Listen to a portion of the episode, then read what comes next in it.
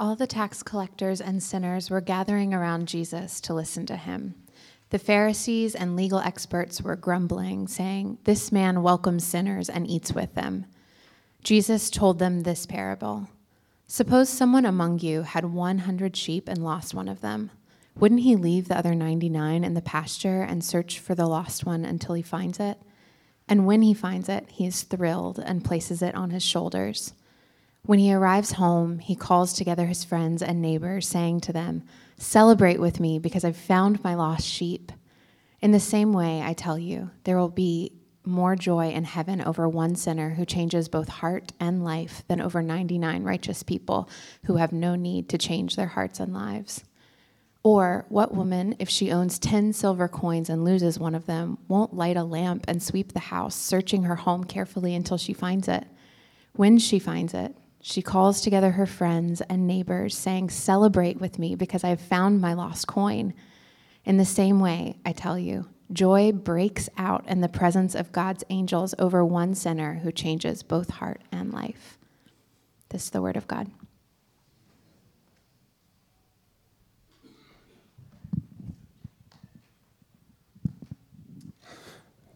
Thanks, Hannah. If y'all would pray with me. May the words of my mouth and the meditations of all of our hearts be pleasing to you, our rock and our redeemer. Amen. So, this week has been a strange and sad week of memory and of mourning and of loss. Of course, earlier this week, the UK's longest tenured monarch, Queen Elizabeth II, died. I'm not telling you anything that you don't know probably by now, um, at age 96. She became queen in 1952. Imagine how different the world was between when she became queen and now. Not when she was born, but when she became queen. The difference in 70 years. Whenever anything happens to the royal family, the world takes note, and the West opines, and the um, social media and tabloid systems just like go into overdrive. And it feels like this has been a particularly interesting moment where the reactions have been really wide ranging. I don't know if you've noticed this. I was listening to a New York Times podcast this weekend, and there was a soundbite from a British man on, on the street in UK, and he was distraught. He, he, he said something to the effect of, I don't believe in God, but I believe in her and I pray to her. Not I pray for her, I pray to her every day. I, I love her, I, I'll miss her. It's not hard to see this like semi divine status that she takes up in the imagination of some in her own country. Surprising to me, though, was like some of the like American friends that I have like on my timeline and some of the similar sentiments that kind of populated my timeline. Deep expressions of grief and sorrow an acute sense of loss. But news of her death also triggered like another reaction other emotions and other memory. After all this was like the top of the org chart of a self-proclaimed empire which had been at the forefront of things like colonialization and enslavement and white supremacy and imperialism. And many of these critiques had been levied even inside of the royal family. Other empires are like far away, like those things happen in black and white. But so holding their leaders accountable is like a historical exercise, but it's a little different with the royal family because we can see them. They're, they live and breathe among us. So heavy is the head that wears the crown, particularly because with that crown comes a legacy of oppression. So many of the online expressions taking this into account were really brutal, really cold. I, I think to some extent, they failed to remember that our fight is not against flesh and blood, but against powers and principalities, which still has to account for all of those things. But if you read between the lines there, there also seems to be a really specific sense of loss that is happening there. Not necessarily a current loss, but a memory of centuries of loss and of theft. Um, Marcie Alvis Walker kind of put her finger on this tension. She said, How do we weep with those who weep when they mourn for those who have caused millions to weep? This is where we meet our humanity and we see both the beauty and the terror and everything in between. Um, she talks about the ungracious post. She says, While I feel these votes are, pa- are valid, I've wondered about those of us who are conflicted and find these perspectives that are binary super difficult. She speaks as one of, uh, as a descendant of colonized ancestors, and she says it's difficult to mourn a person who represents a legacy of oppression. She says, all too often we've seen benefactors of colonialism and imperialism become sainted in their deaths, their sins erased, their silence and complicity is spun as virtue, and the history they've made is washed and rewritten. She asks, How do we hold space in such a time as this? It's a good question. Similarly, today, um, something much closer to home, geographically, politically, culturally. The memory of 9 11, 21 years ago. We're a young congregation, but we're not that young that we don't have some corporate memory of this the Twin Towers in New York City, the Pentagon being flown into. I remember coming back 21 years ago, back in my day. Uh, I, I, had an early class, my first year of college in Tallahassee, Florida. And I had just been up there for about a month. and this was before the world of ubiquitous screens and social media, and so I didn't really rely on my flip phone to get news. But I came in after this class, and on the common TV of my dorm area, there was a smoking tower. No one knew what was going on. This was all way too much for an 18 year old. That day, especially reflecting back on it, that day I lost. Along with the rest of us, like an illusion, and maybe it was never even close to real in the first place, but it, there was an illusion and a feeling of safety and innocence in this world. It hadn't occurred to me as a suburban college kid that someone would hate me, us, all of us, that much. Many others lost even more than just this illusion. They lost family members, they lost friends. New Yorkers lost the center of their city.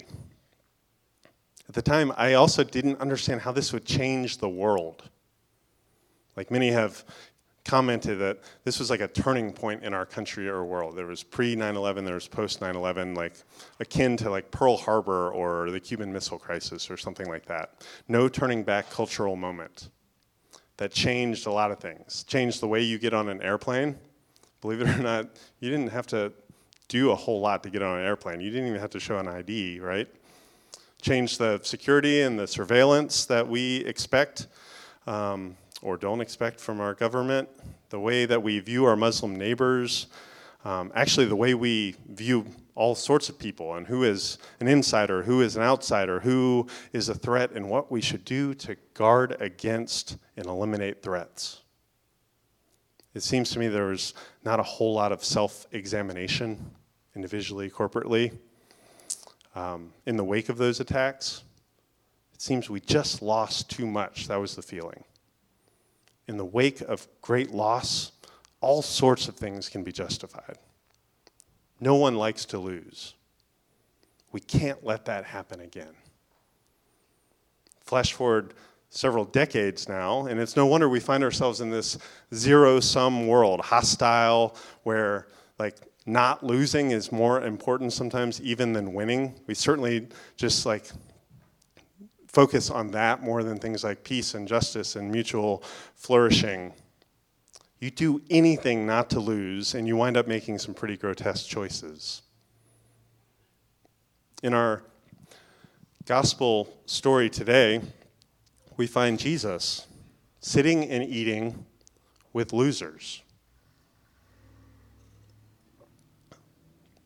people who experience loss, people who make a lot of concessions, traitor tax collectors, and sinners who either couldn't get their act straight or just didn't want to. the, the, the, the phrase, this man welcomes sinners and eats with them, we might get it lost these days. That sounds like a good thing, and Jesus is doing his Jesus job. But that was not a congratulatory statement. That was like maybe a foreshadow or akin to the sign that would later hang above his head on the cross that said, Jesus of Nazareth, King of the Jews, right?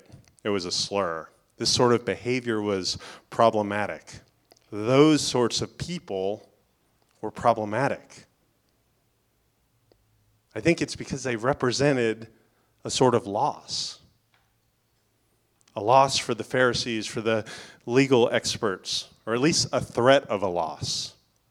Sometimes the threat of a loss is more powerful than an actual loss. They might be thinking, Where are the standards, Jesus? We used to be a proper worshiping community. Are you seriously going to choose them over us? We deserve your time. We deserve your attention. We're about the serious business of being God's people, chosen. We're God's winners. So Jesus laid out one of those complicated memoranda of understanding when every line starts with whereas, just to clear things up for them. No, Jesus did not do that. There was no slideshow, there was no memo, memo of understanding. No, Jesus told a story to bring them into God's story. He started with Suppose someone among you had a hundred sheep and lost one. Suppose someone among you. It's a classic setup to a well known story. This is the first of an incredible trilogy of stories that has not been topped, even though we have things like Indiana Jones and Back to the Future. This is an amazing trilogy story. We all know how it goes. Well, we have some of our youth in today, so spoiler alert if you don't know how it goes, he leads he leaves the 99 to find one. There's there's great in, there's great rejoicing that ensues from this. The quote says there will be more joy in heaven over one sinner who changes heart in life that is repents than 99 righteous people who have no need to repent. This loser the shepherd this loser becomes a finder and then a celebrator that's the logical flow of the story. A loser becomes a finder, becomes a celebrator. The next story that Anna read, maybe even more scandalous than this first one, um, and certainly more than we read it now. We just hear a, a story about a woman. But that the protagonist in this story is a woman is a big deal. It, uh, even though she, she may not present as um, as having it super together. She's forgetful. She loses things. She may have been a hoarder. Maybe that was so, why it was so hard to find this coin, right? There are all these details that we can imagine around and ask wondering questions about. She seems to have 10 coins, and she misplaces one and tears the whole home apart. She gets on her knees on the dirt floor to look for this tithe money, 10% of what she's got. She too is a loser until she's a finder. And then she becomes a celebrator. And then we didn't read it this morning, but he goes on to tell a story of a father and two sons. Go read that this week. Take a look into that outline loser, finder, celebrator. See who embodies the paradigm and who disrupts or threatens that paradigm. What's strange about this weird, quirky paradigm that Jesus is setting up I think, is that when Jesus opens with, suppose someone among you, I think he's being specific to them. I, th- I think before he's being general and say, saying, like, fill in the blank this person, I think that suppose someone among you, he's pointing to God.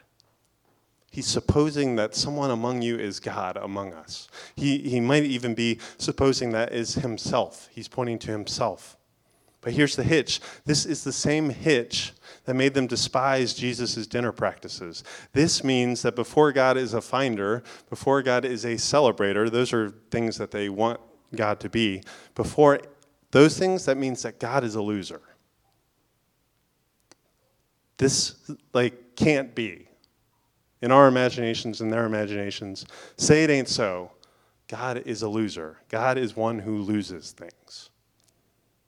So many theologies then and now are, are just completely about guarding against that sentence right there. To, to protect God from this claim, there are so many like philosophical and theological cartwheels that get turned in order to never have to meet God in a place of loss. That reckless song that we sang today is one of the songs in like a canon of modern worship that gets like massive backlash because it talks about God's love as risky and base. We must ensure at all costs that God never takes an L, is kind of the logic here.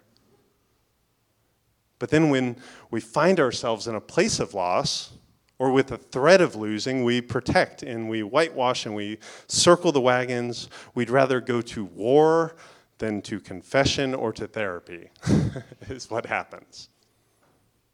All because we assume that God doesn't like or hang out with losers, that God doesn't lose things. But here's the good news God is a loser. Jesus shows us that in his life with his words, in the ultimate expression of his divine humanity, losing his life on the cross of Calvary. Frederick Buechner asks us to remember this Jesus of Nazareth staggering on broken feet out of the tomb towards the resurrection, bearing on his body the proud insignia of the defeat which is victory. The magnificent defeat of the human soul at the hands of God. Because it's only in becoming a loser that we, with God, become finders. It's only in losing our lives that we find them in God and are found by God. It's only in abandoning outcomes or re examining our roles and complicity that we can be freed for abundant life. And I must say, sometimes this new and abundant life doesn't seem like it's all that it's cracked up to be. It's not like you just have to be vulnerable once and then you get to harden and secure yourself around it. I actually find it is utterly scary to have to broadcast my failure the way each of these people in these stories do. This shepherd, this guy, Jesus refers to himself as the Good Shepherd, right? Uh, and that's also a moniker reserved for the God of Israel. And he seems to be showing off some pretty shoddy shepherding practices. All those left sheep are vulnerable to predator and they're prone to wander. When it comes to the woman in the coin, I think back to a gift that I received from my uncle a 1995 Sugar Bowl hat pin, right? University of Florida lost, yes, to Florida State University, 23 to 17 in the fifth quarter in the French quarter. And I proceeded to take that hat pin to school, just like my mom said I shouldn't because I'd lose it, and then, of course, I lost it. That remained a secret until this day, right now. there was zero way I was going to broadcast that. Why would I tell them that? I, even as I was tearing apart my room to find it, why would I tell people that I was doing that? Why, why would I be proud of that? There was so much shame in the losing.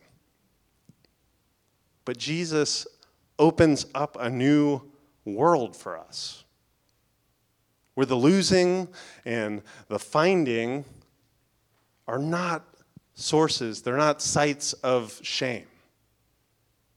They're places to meet God, to be met by God, to work with God. Jesus' brand of shepherding isn't irresponsible. It's not reckless. It's not haphazard. It's, it's good shepherd shepherding, actually.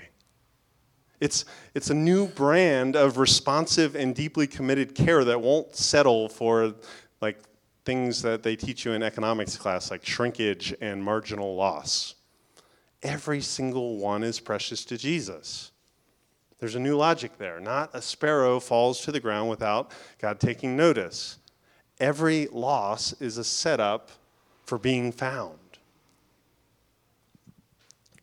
Robert Capon uh, talks about the ends of all these stories. He says, each ends with a celebration. It's a calling together of friends and neighbors. It's a rude interruption, mind you, of whatever laundering or housekeeping or bookkeeping or gardening they may have thought constituted their lives for a whole afternoon of wine, roses, and laughs. And why? Because the hilarious constitution of the universe. Turns out that what makes history come out in triumph is some dumb sheep that couldn't find its way home. That's why the party happens, because loss happens, because finding happens, and celebration can happen. So take heart. If you come here this morning and you feel like some dumb sheep, welcome home.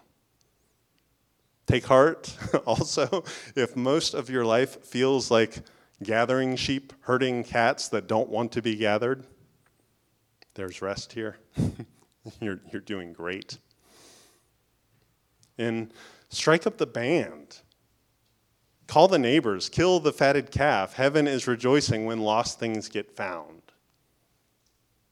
No shame in that game. Jesus wants us to enter this unguarded world of celebrating with the God who loses, who finds, who, who celebrates. Will you all pray with me?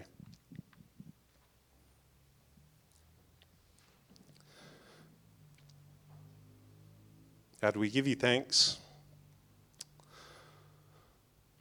for the ways that we come to know you better by looking at and hearing from Jesus. We thank you that we don't have to fear loss. We don't have to do all those things um, fight or flight or all the different mechanisms that make us avoid losing. Uh, we thank you for uh, this world that is wild and hilarious and strange. We ask that you equip us together to uh, be in that world with you. And we thank you for being with us. We pray all this in Jesus' name. Amen.